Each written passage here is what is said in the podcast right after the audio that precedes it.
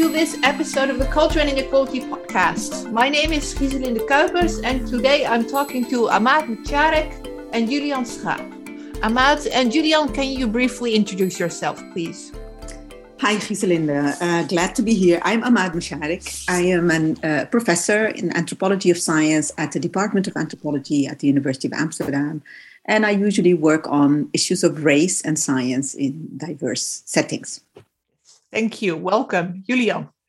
Hi, uh, Giselinde and Ahmad. So, yeah, I'm uh, Julian Schaap. I uh, am an assistant professor in the sociology of music at the Erasmus University Rotterdam. And here I predominantly focus on uh, studying inequalities in the production and reception of music. And I specifically focus on gender inequalities and ethno-racial inequalities. Thank you. Welcome, Julian. Uh, so today we're talking about race, racialization, and racism. Race is the dimension of inequality that is perhaps most per- pervasive and omnipresent, not only within societies like Dutch society, but also on a global scale. Yet at the same time, it's the one that's most difficult to talk about. Even the word itself, race, is fraught. Should we even use this term? And if we use it, can we do this while paying heed to the huge variations in how racial categories are understood and how it works across time and place? How can we talk about race without making it seem like a fixed, real thing? We talk about this with two scholars who've engaged with racialization in two domains. Race keeps resurfacing, even when we think we have finally gotten rid of it music and forensics. So today we ask, following Ahmad's clue, how is race done in practice? And how does this create or perpetuate social inequalities? So, as always, we start with a surprise question. Uh, so, a question that the guests are not prepared for. And the question today is about words. So, as I said, uh, even finding the right words when talking about race already is difficult. So, what are the words that you use when talking about race? So, what are, what are good words and what are the words that make you cringe that you really don't want to use at all? Uh, and how should we go about this? So, Ahmad. This, this is really a vital question. So, thank you for this surprising one. Um, so, I, I, think it also pertains to languages and traditions. So, for example, I, I feel rather comfortable using race in the English language. Uh, and that has to do with the history of race and racism and anti-racism in uh, in the US and probably also in in the UK to a certain extent. So race has been tackled and racism has been tackled. And there is this distinction or this notion of race as a social construction. Um, uh, uh, so there is this common understanding of it as, as such. And so race as a social construction, race as a way of doing identity has also been embraced by uh, uh many minorities in the United States, also to fight for the rights of, um, of belonging to that nation, right? And, uh, and this is the problem in Europe, I would say, in continental Europe. So, where race, ras, or, or Rasse uh, in German, uh, is really uh, um, yeah, tightly connected, I would say, to race science so we, to, to this 19th centuries and, and, and, before a history of doing race and classifying people which has been eh, more and more i mean it was not just biology but has been biologized uh, uh, immensely. So for us when we speak about ras it is really a biological distinction. And and also you know given the social movements we have not well, we have not been very actively engaged in anti racism, as we know. So uh, we, we, don't have that good a vocabulary to talk about differences. So I'm very um, cautious when it comes to using uh, race in the Dutch language in, in its translation, so to speak.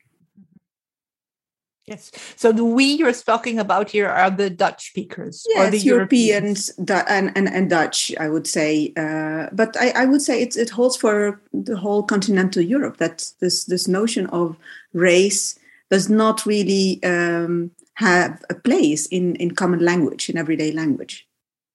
Mm-hmm. So to summarize, so you feel okay with race, but Ras, the Dutch version, makes you cringe yes although i'm really happy now in the in the united states that the the the uh, use of race is becoming more and more an issue of debate there as well mm-hmm. so that it is not all that innocent that you cannot really sort of um, um, distinguish or, or, or d- d- separate between uh, social aspects of race and the word race and its biological sort of origins of sort. Yeah, I think this is indeed a really good question, and I and I agree with uh, Ahmad uh, on this. I, I, think for me, um, I actually don't. When I was thinking about your question, like, do I cringe when I hear hear certain words being used? I, I don't think so. I was trying to like think of moments that happened like that because i think for me uh, what happened in my own uh, sort of learning experience thinking about race uh, ethnicity racism um, is that actually I, I, was looking for words to discuss it and to describe it and this is something that i see with students as well that they often ins, um, do, don't find the words to talk about this and that they're struggling and that they actually start like kind of stuttering and sort of uh, have a loss of words that they usually don't really have when they talk about something like gender, for instance. So at some point, I thought, I think it's better that people at least try to find words to talk about it than to completely ignore it. And this is also in line with with all these uh, studies done in on uh, colorblind racism, for instance, that it's more important probably to be kind of color conscious, a race or ethnicity conscious, to try and find the words for it, and to accept that we will never have any kind of fixed definition of the, the the the words that we use and that the words that we use today may not be the words that we use in the future. And i think this is also kind of my uh, approach to it that i think let's find the best words that we have right now but keep an open mind about how this may change uh, in the future Okay, so thank you. So I hope that this is something we can discuss in this podcast to find the right words to talk about this, because indeed I too find sometimes find it difficult to think what the right words are. So in order to do this, collected a number of uh, articles. Uh, so one recent research article by Ahmad on tentacular faces. Uh, and Ahmad also uh, suggested a 2007 review article by Nadia Abu El-Haj and Julian suggested excerpts from what really is a classic, the path-breaking work of Philomena Essed on everyday racism. So, Ahmad, could you briefly introduce your own article and also the article by Abu Al um, uh, Maybe I'll start with the article of uh, Nadia Abu El-Haj because um, that was really, for me, a very important article where I saw that in this U.S. discourse on, on, on race, I mean, as as you probably all know, the discourse on race, specifically when it comes to my field of research, right? So science and technology, it's really U.S. dominated, and and so there is very little on what is going on in Europe and also how to conceptualize race in uh, in Europe. So when I read this uh, review article, as uh, uh um, it is. Uh, it was the, the first article in the US setting that really put a question mark behind what race is. So it is an article that, that tr- tries to open up uh, race by uh, looking into the history of race science and uh, not taking this uh, disruption after the Second World War too seriously, saying, well, there is a kind of a break, but it is not that big a break actually. Uh, there's a, there's uh, ongoing resonances, and then she takes us to um, uh, to review uh, recent genetic research, uh, uh post genomic research, as it is co- uh, called, and to see how it is that this genetic work is promising individuality. It is promising to know the individual let's say for medical reasons you know to uh, to provide us with precision medicine that can gives us the medication depending on our own specific personal body and, and, and, and diseases. At the same time this research is actually doing the collective. So it is focusing on diversity among different groups of people so, what does that do to race then? Where does race come in? And is this a different notion of race than uh, uh, than the, than the ones that has been developed in the in the era of physical anthropology and, and eugenics, so the improvement of the quality of the nation based on biological biological interventions? Um, and and and I think I think she she really provides us with a nice uh, uh, uh, overview and leaves us with many questions. And I think this is important that we do not think you know that we do not strive for closure or or um, you know a kind of a conclusive answer to what race is but she she she invites us to think about it to think about what is it. And uh, so this this is maybe also a bridge to my own research then it is not what is it in general universally but really what is it in specific settings and practices or specific histories Um, and I think that my, my my paper that I suggested here. So yes, and importantly, in her article, she talks about the reinscription of race at the molecular level.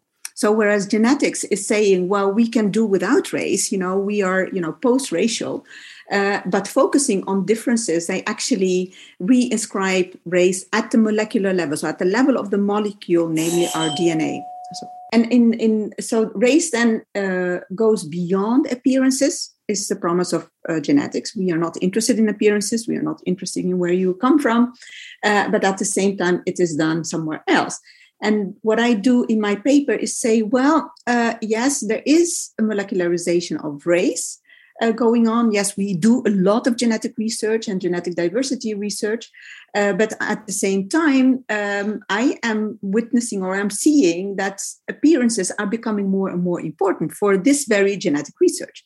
So, whether we are talking in the medical field or in the field of forensics and um, uh, the, the, the phenotype appearances are becoming uh, rebiologized. And, and this is something that I find um, quite uh, interesting and disturbing at the same time because this is of course what what what uh, physical anthropology has been doing all the way right?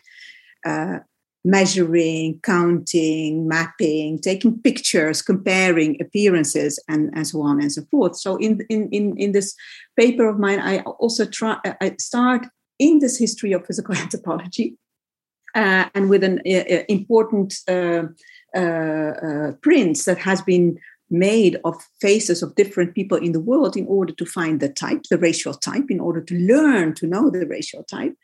And I, uh, I, I, use this as a kind of a um, learning moment to understand how uh, um, the, the appearances and specifically the, the, the working of the face, um, uh, how that is actually uh, much more complicated and, uh, than we would assume.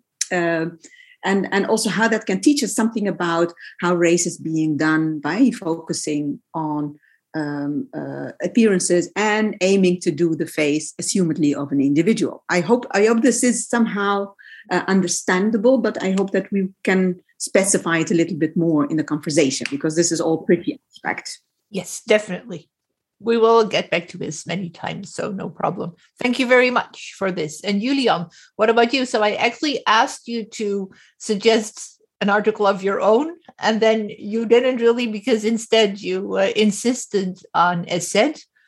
Uh, so maybe you can tell us something yeah, about that. I, I mean, I think this the, the, her work is essential to everything that I've done, uh, basically. So I thought sometimes it's better to, to read the classics and to discuss these classics and the relevance of today. And then, of course, it's very easy for me to also talk about my own work in this slide. So, what I would suggest to read about this uh, uh, podcast is is uh, uh, at least the concluding chapter of the of the book by Philomena Essed called "Understanding Everyday Racism," uh, um, which is um, well basically a little bit about Philomena Essed. She uh, wrote her dissertation entitled "Everyday Racism" in, in the University of Amsterdam in the 1980s. And this received a lot of attention back in the day, a lot of negative attention in particular, where uh, people were not very susceptible to think along uh, along these kind of ideas that that racism is not only something explicit that you think about in terms of like the Ku Klux Klan and, and people like being explicitly racist towards each other, but actually that is something that operates in everyday life in a more a much more implicit manner manner, or at least as implicit as you would like it to be. You could also say so. So uh, so in, and in her work, and this is maybe also a reason why it wasn't uh, uh, didn't receive such a warm uh, reception at the time. The the, the experiences of uh, people, specifically black higher educated women, was central to the analysis. And this also happened in an age of statistics, and people wanted to categorize people in, in, in those kind of ways. And here was Essed who who did this study completely focused on the experiences of these people themselves. Um, and I think, well, if you just read the conclusion of the of the the, the, the book that came after uh, Everyday Racism, called Understanding Everyday Racism, uh, I think uh, this uh, lays out this idea very well.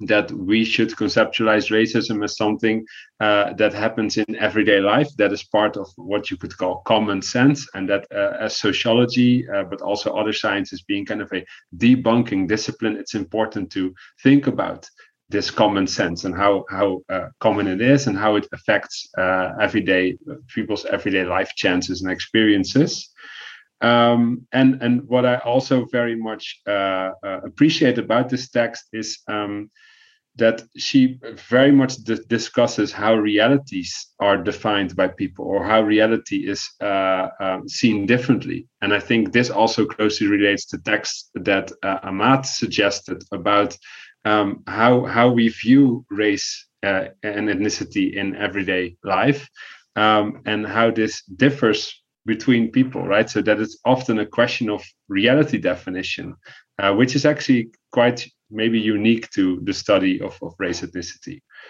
Um, so that's the first text. And the second text, so the recommended reading uh, by me and my co-author Pauwke Berkers is called uh, "Maybe It's Skin Color," and actually that that quote was said in a hushed uh, way in my interview. So maybe it's skin color, um, uh, and that pretty much captures the, the the idea of that article. Is that I wanted to see well my studies focus on how race and ethnicity play a role in um, in music reception and production which is often seen as something trivial, right? So many studies on race ethnicity focus on uh, what people see as very important topics in uh, social life. So who mar- who marries who, who lives where, what kind of neighborhoods, who uh, who gets treated for some kind of illnesses in hospitals, and these kind of questions.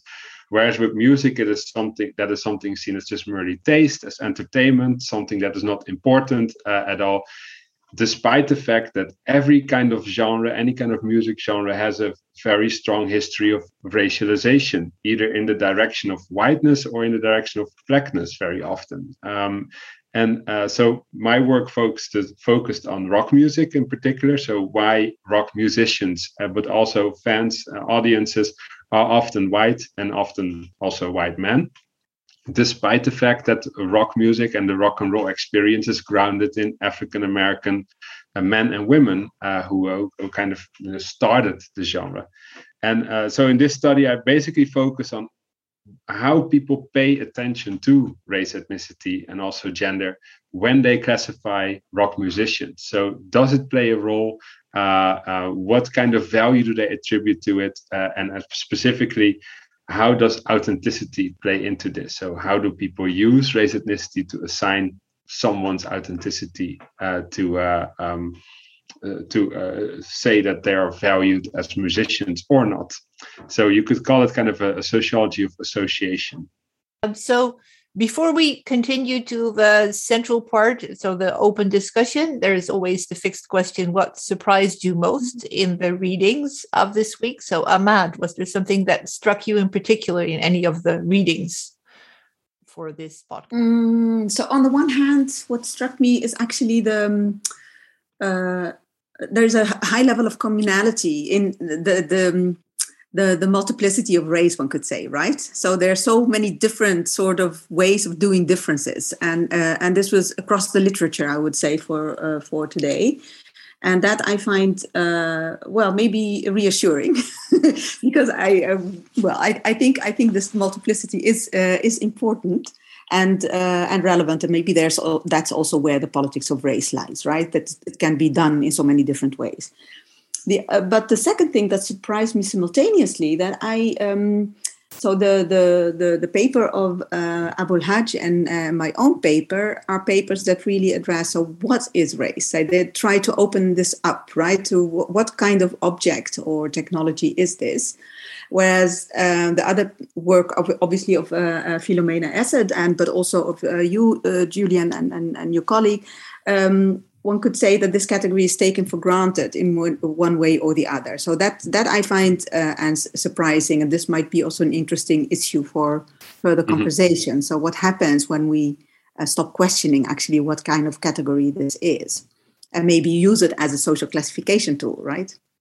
Yeah, I, yeah, I agree. I definitely want to talk more about that. But indeed, I also uh, reading this literature, I thought what was really surprising again to me is that we still uh, that uh, uh, race, ethnicity, racism are still very much questions of how reality is defined. This is something that I that that I think is in all the texts, and maybe was kind of an unexpected, so it's like surprising communality that that all these texts basically ask this question, which then for us as researchers also uh, uh, pushes us to question like how can we empirically understand race ethnicity and the consequences of these traits then um, uh, and and and I thought this was especially puzzling since we spend so much time on these topics and our attention is drawn towards it as I thought was also really nicely demonstrated by this singular focus on this on the 0.1% of difference in genomic backgrounds. So we it, it just attracts all of our attention. So even though we talk so much about this, also in public media and, and popular culture and such,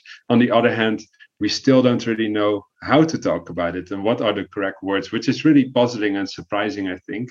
And the second thing that I also thought was surprising, re- rereading uh, Essed's text in particular, is that I it's always still uncanny how how much of what she writes still reflects today's society. And and even though that has been written in the 80s and 90s uh, which on the one hand shows kind of the continued relevance of her of her work I think but it's also of course quite sad in terms of, progression that you uh, that we're kind of still uh, at the same uh, in the same state of things Yes, yeah, that was also what struck me when rereading Essed. So I read it when I was a student a long time ago. And there are two things. So first of all, I remember it was very contested. Like everybody talked about her, like she was this crazy radical who was saying unthinkable things.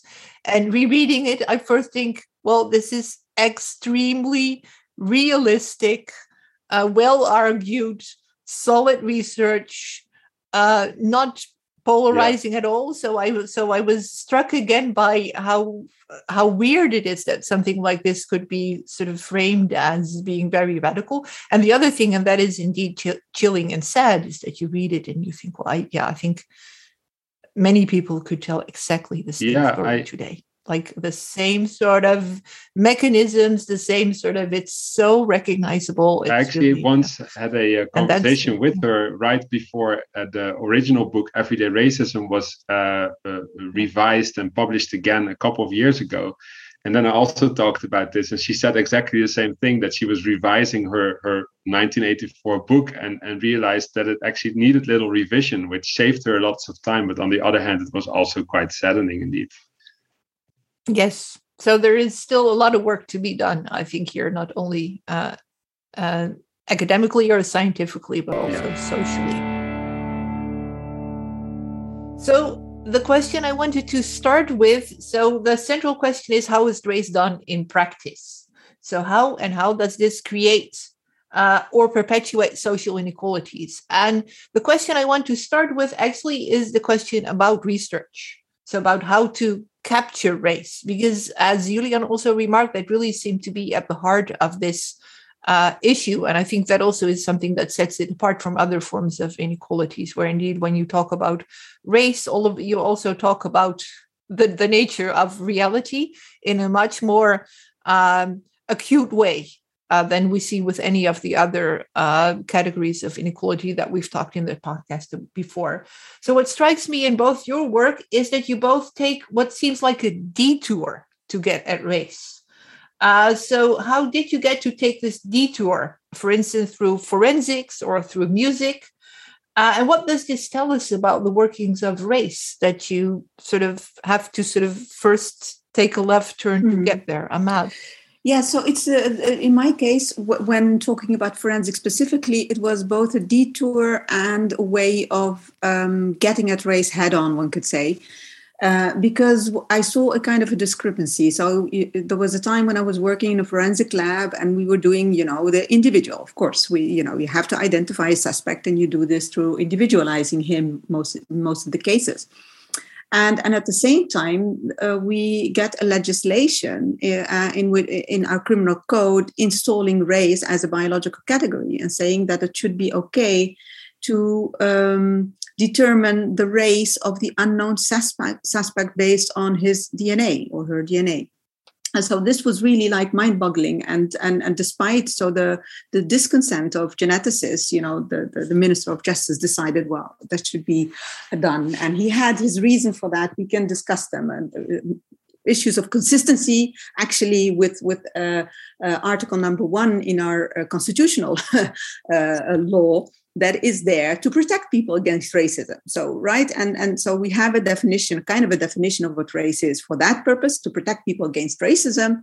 Now that is mobilized as a way to introduce race in our criminal justice system and to say that it should be possible to identify a person by his biological race which i find really still very disturbing and very problematic so, um, and, and then I decided, well, let, let me then look further into this practice of forensic, where um, uh, the aim is to indeed find out about the identity of the unknown person, unknown suspect, uh, by determining the face of this suspect. So, and, and one uh, practice is, is, is, is genetics and, uh, and, and genetic phenotype, as it, is called, because you're after the phenotype of this unknown person. So his hair color, eye color, skin color, these kind of uh, things.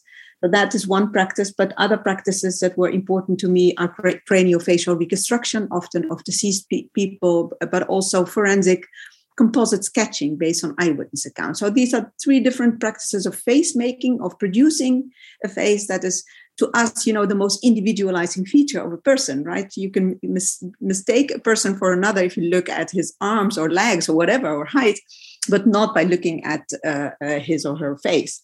And, and that was actually very productive by following the practice of, of, of, of research as well as forensics as well as policing uh, that are all aimed at producing this face of this one individual to then attend to but you know how does the collective play into doing the individual because the idea is that it's not the idea. I think this is common uh, both in the lab and outside the lab that we cannot know the individual without placing the individual in a collective, a collective of man, of man of particular age, coming from a particular area of the world. So this is the way collectives are done in, for example, in genetic research.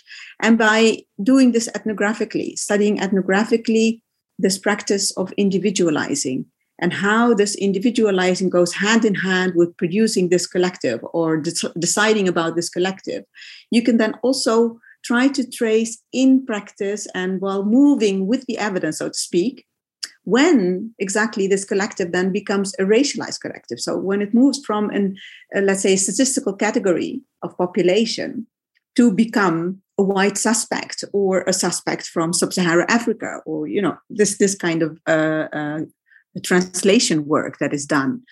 And um, yes and in this way i think this this taking this detour and a more painstaking you know uh, practice oriented sort of research um, is interesting because you can remain open to what race is made to be right?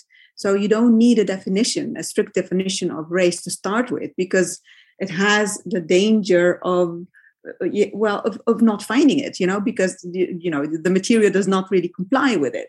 But if you you remain open um, you learn about new things. For example how uh, uh, uh, historical uh, scientific work might still be there in the lab and doing its work uh, you know sedimented in certain protocols or in certain sample collections that are there or all of a sudden mobilized um, uh, as I, I, describe in, in my article, you cannot uh, do this kind of genetic research on the face without um, um, taking 3D pictures um, of faces, usually with an fMRI scan, uh, and you cannot understand these pictures of the face that you take with an fMRI scan without comparing these to the thousands of skulls that have been collected and studied by physical anthropologists and have been classified for us so you know nicely. And so they they are mobilized in this practice. They're folded in this practice that we see nowadays. And that, that does not give away it doesn't give away that. But if you study these practices, as I said, in a more meticulous way and working with the scientists, standing with them, talking to them, looking into their material, trying to understand that, you know, you, you need to go native to a certain extent. It might, you, you might come up with surprising results then. So the detour through practice yeah. also is key in you. So I think the, the, the the what the the formulation that I borrowed from you. So how it is done in practice is actually an STS uh, approach, which leads you to look at how things emerge or happen in everyday interactions. And it needs this sort of meticulous, but it's open ended. So race sort of emerges from this uh, studying, right? Rather than a predefined. So, Julia, so why the detour through music? Because it's interesting. So we have two very different fields. So mm-hmm. forensics and labs, and then we go to music, and these appear to be the key yeah. sites to find race. Yeah, I think it's way. actually quite yeah. similar. It's really interesting to hear what Amade also what her sort of reasoning behind this is, and I and I, I see how how similar this is also to to what I do. Um, uh, because I can actually relate to the idea of kind of this unknown suspect, right? So that the face of the suspect becomes the representation of an entire group. Well, if if we move that to music, then of course the the the logic in in music to uh, to categorize different kinds of music as genre, and here we also see that often one kind of face uh, comes to represent the entire genre, and this very often uh, is racialized as well. So from the example that I've predominantly focused on, Elvis Presley became the white masculine face of rock and roll music and all rock music uh, to follow. And, and pretty much anyone else who would like to occupy that field is kind of benchmarked against him as the representation of that genre and that means that that race ethnicity but also gender will always play a role in this process unless this this representation is is changed right um, so uh, i think this individualizing right of, of these of these uh, persons who are seen to be the most authentic uh, uh, representations of a genre indeed uh, uh, then come to decide what the collective should look like or what what is authentic within this collective. And this doesn't only go for who gets to be on stage but also in among audiences right? So uh, and this is what my studies particularly have been about how people in practice uh, like amade as well make sense of race ethnicity or use this as input to organize uh, their taste uh, to organize what they who they find authentic musicians or not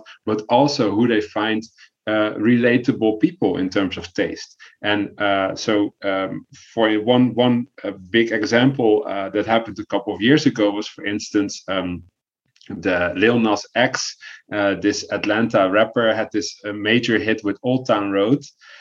which was charted in the country charts because he, according to him, it was a country song. And then it was removed from the country charts because the people behind those charts said, well, it's not country enough uh, even though in the past there were uh, white country musicians who were rapping in country songs and they were uh, agreed to be on the country charts. And only after billy ray cyrus the famous white country musician was added to the song uh, was he allowed to go back into the country charts.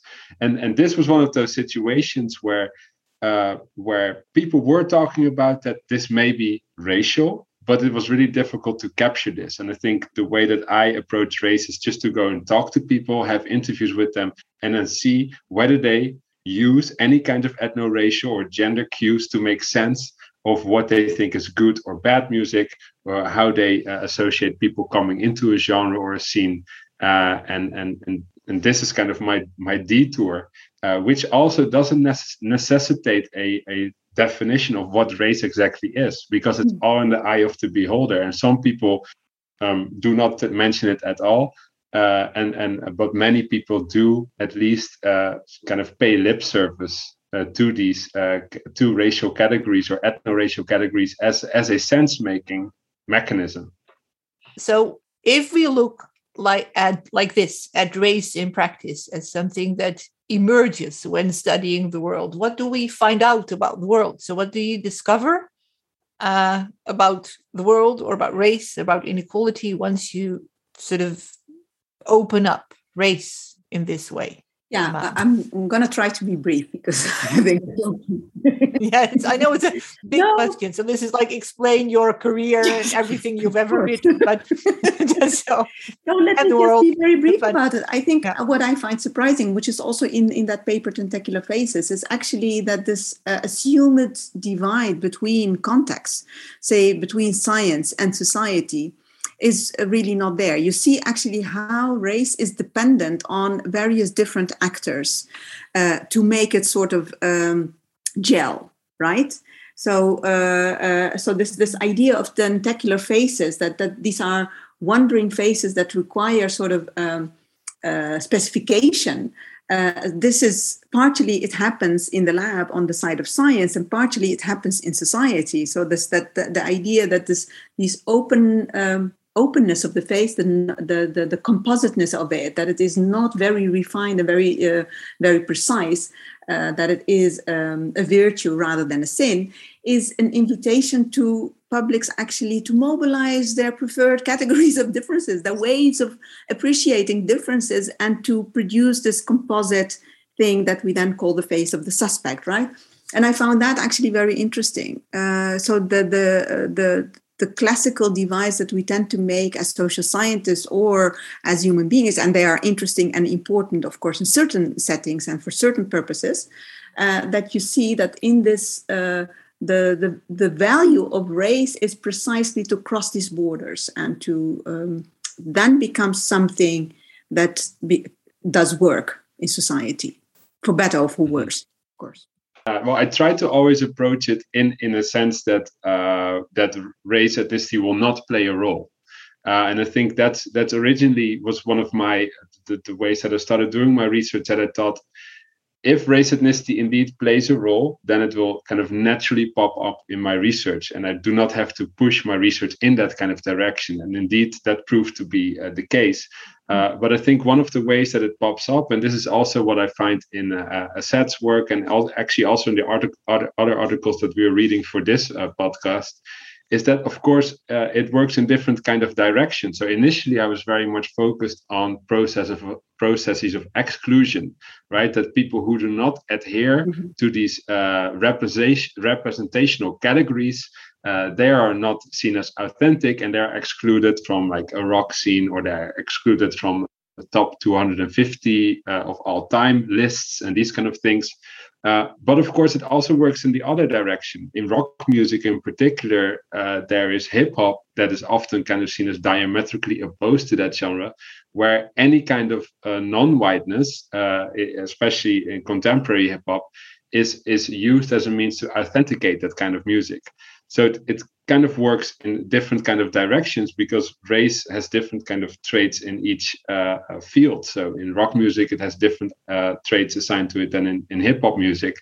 And this is something that kind of naturally came up that was really difficult to to to grapple with because what I found out is that uh, one of the primary exclusion mechanisms that happened uh, in, in, for instance, white-dominated music genres such as rock music, is that not so much uh, people who do not look uh, like white men are uh, actively excluded by uh, other by white men in this scene for not being able to participate, but also from the home. Uh, people who grew up in non-white milieus, or especially in, in Netherlands, for instance, in, uh, who had Surinamese backgrounds or Turkish or Moroccan backgrounds, uh, they were barred from the home outwards to not participate in kinds of music that were seen as white right? So it kind of works in both directions. And and i think this is also something that is shown in the articles uh, that we read for uh, today that um, um, race of course is a sense making or uh, race ethnicity uh, is used as a sense making category for all groups in society um, and this is something I think this makes it an even more difficult problem. Uh, but this is something that I try to also capture in my work, uh, and, and that that seems to be kind of a, a red thread, you could say.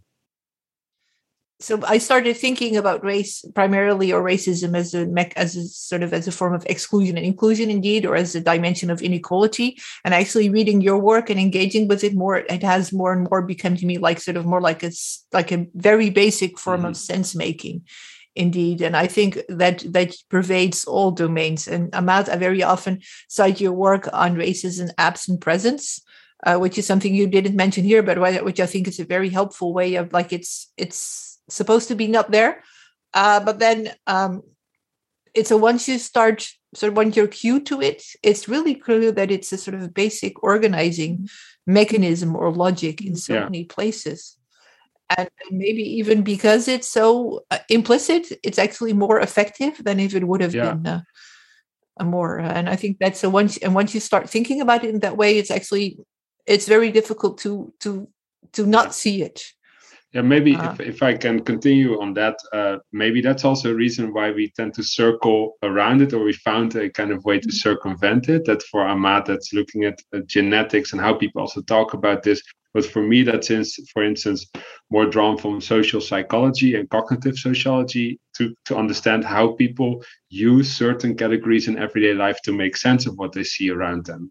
And I think indeed that's uh, uh, that that that's something of the last 10 or 20 years uh, where we where we try to um, approach this from an interdisciplinary viewpoint and try to understand it uh, not as something that you can objectively grasp, but it's something that that uh, um, that you can only grasp if you if you flip your way of looking at it, so to say. Mm-hmm.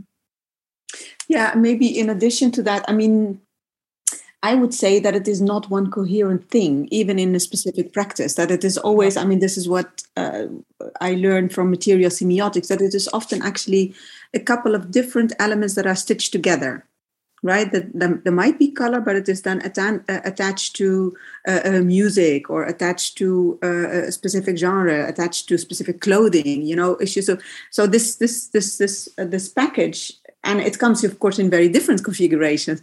I think is also. Um, yeah, adding to its potency and and and, and also this this uh, uh, ability or uh, art of disappearing and reappearing again because it keeps surprising us. Like you know we were not talking about race so where did this come from?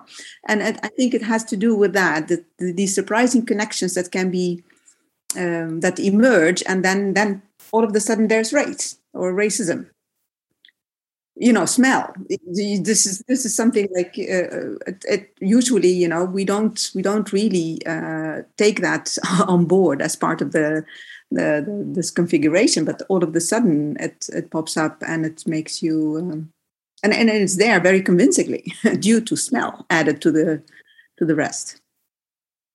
So this brings us to racism so you already said it, Julian, because of course uh, we cannot really talk about race without without talking about racism.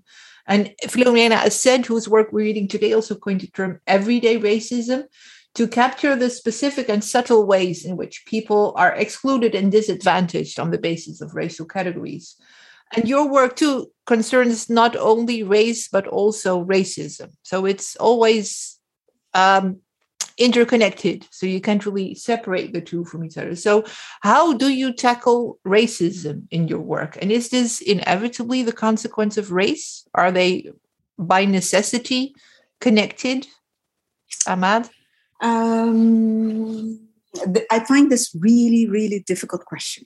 So uh, I think I think it is a very difficult question. So what, how much can we take for granted about the histories of racisms and the way they are doing uh, uh, their work um, or uh, uh, and therefore can there be racism without a category of race? Or does race really always have to be there in order to you know to um, to mm-hmm. speak of racism? So I'm, I'm i'm puzzled. I don't know. I don't know whether there whether there can be racism without race. What i do see is actually that race is is, is, is not something of a specific era or something of a specific kind of discourse or specific kind of practices, but it is actually an immanent in society because of this capacity that we talked about, that it is not just, it cannot be reduced to one single thing. It's not just biology or not just a gene, but it is often this composite uh, consisting of so many different elements that come in, into play. And of course, we can't leave our histories behind. So it is here and among us. So I tend to think that th- there is always this th- that race and racism go together, but probably in much more complicated ways than than a kind of causality or something uh, there. and then to um, so what then is is is, is racism i think racism um, you know as we saw in in the readings for today for example in the case of nora it is it is about uh, uh, reducing uh, um, an individual or necessarily putting in uh, taking an individual to be a representative of uh, a group and assuming that this that many different kinds of qualities can be ascribed to this group on the basis of which you can exclude this group or deprive this group uh, uh of, of, things that are well your rights or uh, basic ways of, um, uh, of, of relating to one another. So there is there is this this group thing. There is the assumed quality of a group as a whole, and also there's necessarily always a kind of biological marker attached to this group whether it is your laughter in the case of Nora, your color, your it is it can be so many different things. Smell, we were talking about smell. You know, them that tend to eat garlics. You know, we were talking about I don't know Italy or Greece or Turkey or whatever. Uh, so we're not talking biology, but there's a kind of a uh, physical bodily uh, uh marker added to this uh, to the mix.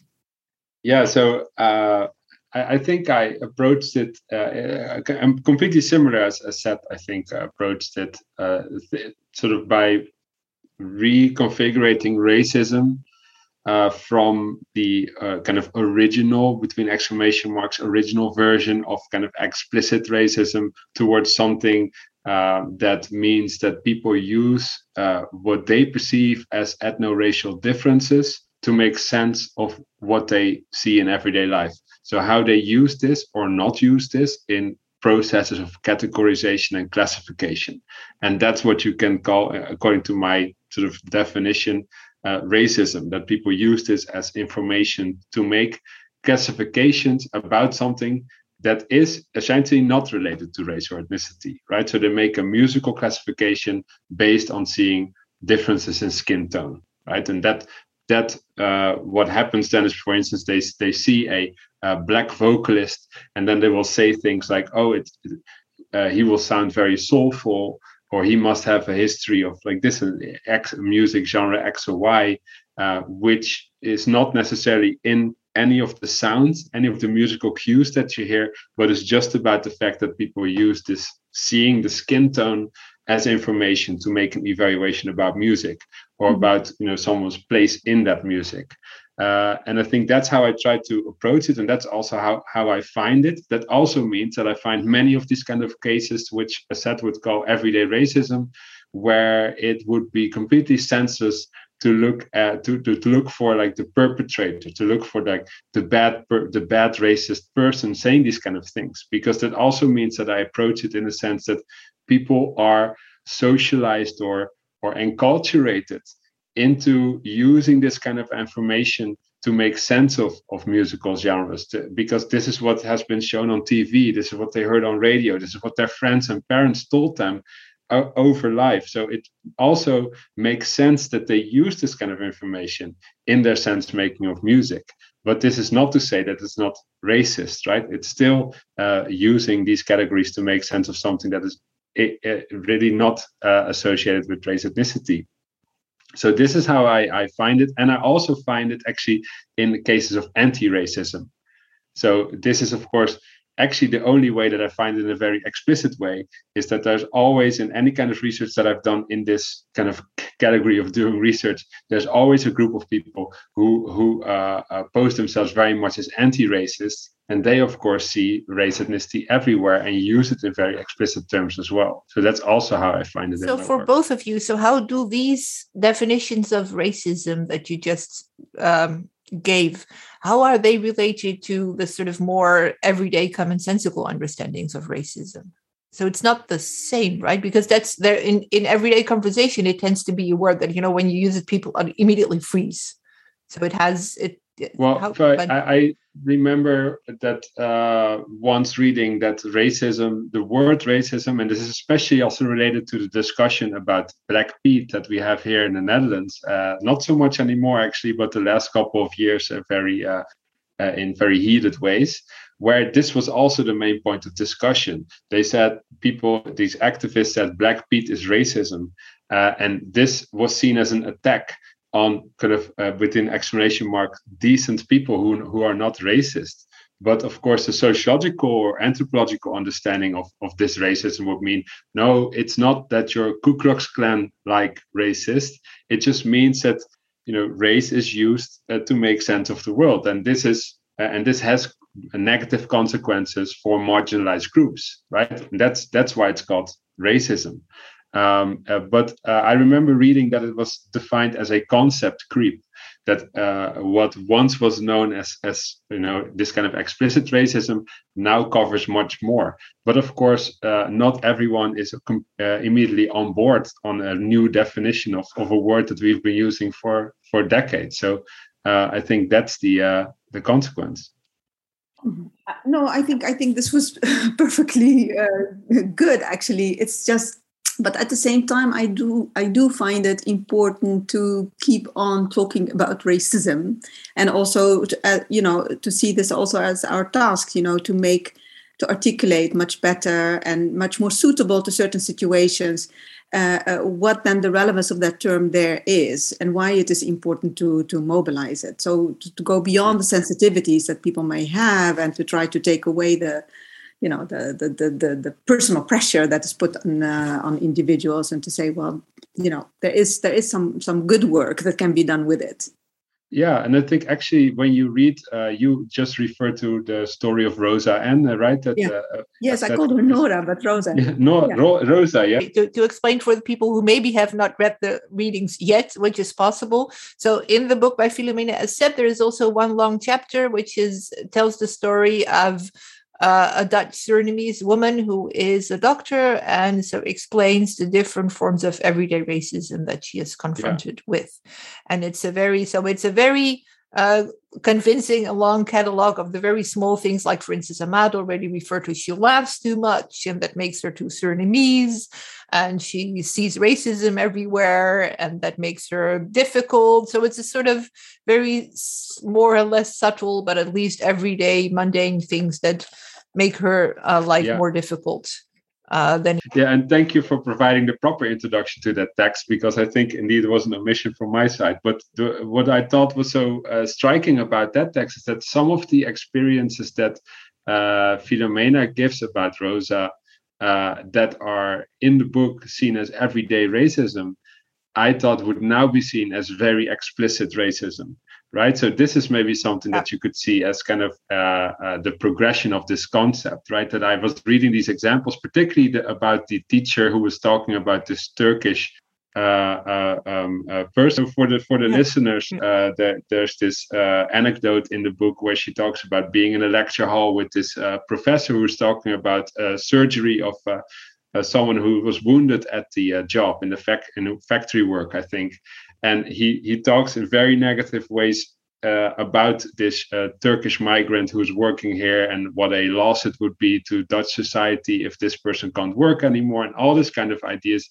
Uh, that if you would if you read them today like I did now, I thought now today this would be seen as very explicit racism. If any of this would get out like on twitter then there would be immediately uh, repercussions for this professor. And this does show of course that that there has been a change because in the book it's more seen as kind of something that's implicit that's kind of everyday uh, so in that sense there has been progression in 30 years maybe in terms of at least you know pointing to racism when we see it. So so because Essed is so clear that knowledge will help us, which I think is very interesting. So I think that's also one of the claims of the book, right? That knowledge about racism actually helps people to see what's going on and possibly also to to combat it, but also to sort of maintain their um, mm-hmm. self-respect. I think it's also for a personal development. I think that also brings me to the final question that I have, which is about the role mm-hmm. of researchers.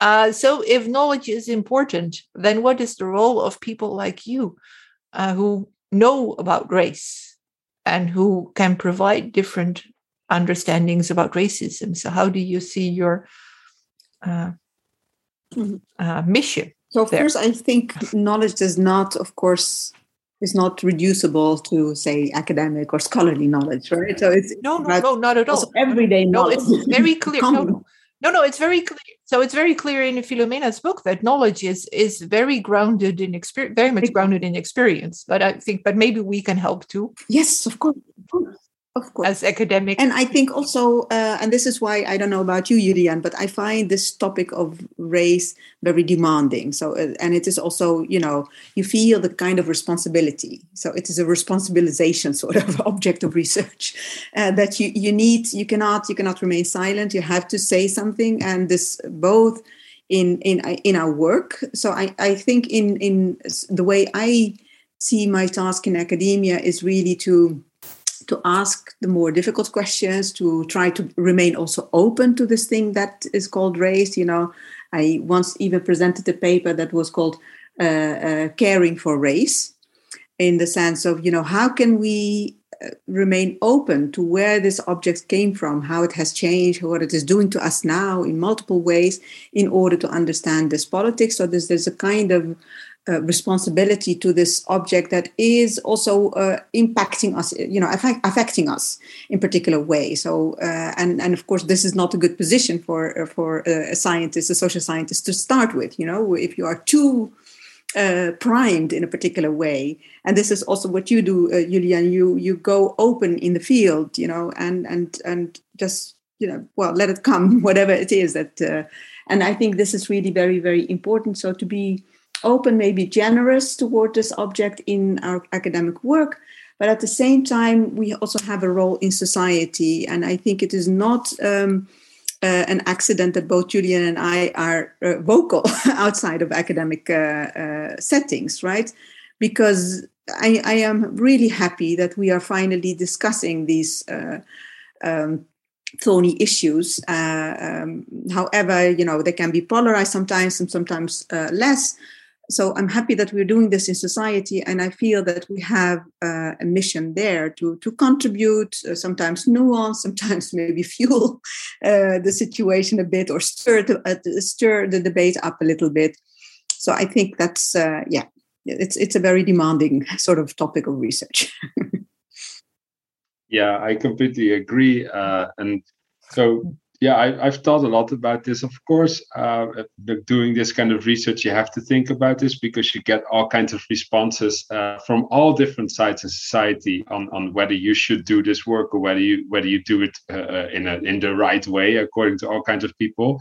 And of course, to me, I, I'm a white man, so I always have to also uh, think about this and talk about this. Uh, I, I, one of the things that I realized very soon in starting even thinking about this kind of topic that I'm never going to like explain what racism is to people who are not white like me, because usually kind of this lived experience uh, is already enough to know much more about it maybe than I do. But on the other hand, I also bumped into kind of uh, this this notion of the importance of having lived experience in something. And that i also saw what i also saw happening is that um, that the uh, assumption was often that if you uh, uh, if you are in any way a person of color, for instance, and working in sociology, then you must probably work with uh, on inequalities and such. Which and it was never expected of me as a white man. And I and so I said, well, actually, I want to understand how this works. Uh, and then I got sort of flack from two sides. On the one hand, saying, well, uh, why are you interested in that? Because it doesn't really affect you. And on the other hand, it was also, uh, uh, uh, I also got flack from the position of, why do you study something that you don't have lived experience in? Why don't you let, you know, other people of color do that instead? Like, why do you take that position? And I thought, well, first I want to understand how whiteness operates, and I'm a white man, so I'm I'm kind of in that lived experience. But on the other hand, and this is something that I also learned from Philomena, like if we stop to try and place our, ourselves into other person's shoes. If we if we stop to if we always say that you can only have valid sort of knowledge of experience if you have lived experience in it then of course this will only increase polarization and this will only increase the like the balkanization of of uh, thinking about this. And i think this is something that i really want to do beyond academia as well that i want to make sure that we keep these conversational lines open and and that we uh, and actually by means of talking about something like music uh, uh, which to people is something positive and something that they love talking about and thinking about uh, opening up this conversation about race ethnicity. So i think that's kind of how i have kind of, kind of found a role in the in all of this. Uh, so before we leave to think about this there is the final question. So what can't you let go this week? So, what will stay with you after this conversation that you will think about? Yeah, I think to me, uh, how important it is to to approach this from an interdisciplinary viewpoint, and I think this is more often said than actually done. And I think uh, this is something that I really want to advance as well, and and and think about uh, what what Denis Noble calls the, the middle out position that you should always approach your own discipline as one starting point, but that you should immediately branch out to the to the disciplines around you. And I think, uh, especially the articles on uh, the the role, the, uh, the, racial thinking and genetics, really uh, just made me a little bit more fundamentalist about this about this idea. so, so, Amade, what will stay with you after well, this I think two things. I think the the the observation that we made about what has changed since the 80s you know through uh, Philomena's work. So what were, what remained the same and what has changed? And um, so the more I think I think it is the more the uh, the vision for more institutional aspects of racism. And so uh, determining what can be done or said or what not um, and the other is really the question that you posed to us the relation between race and, and racism. That is as i said this is a very very difficult question and uh, and i think that will be resonating in my head for a while now. Yes so thank you for giving that to us Yo, thank you. So, what will stay with me too is, I think, most strikingly, your insistence that uh, racism is a word that we need to keep using, even in academic thinking, uh, even though it's so fraught. Uh, because I, so personally, I have the, the my first response very often is try just to use another word if you want to get across to people because people will behave so strangely when you talk about racism that that conversations are blocks. And you actually both of you convinced me that it is important to keep using this word. So that is something that indeed also will stay with me because I'm, i've really changed my mind about this in the course of this conversation. Um, so thank you so much for a wonderfully inspiring conversation uh, there were many more questions, but uh, I'm sure we'll find another way. Thank you so much. And thank you, everyone, for listening to this podcast episode with Amade M'charek and Julian Schaap on race, racism, and racialization. Thanks.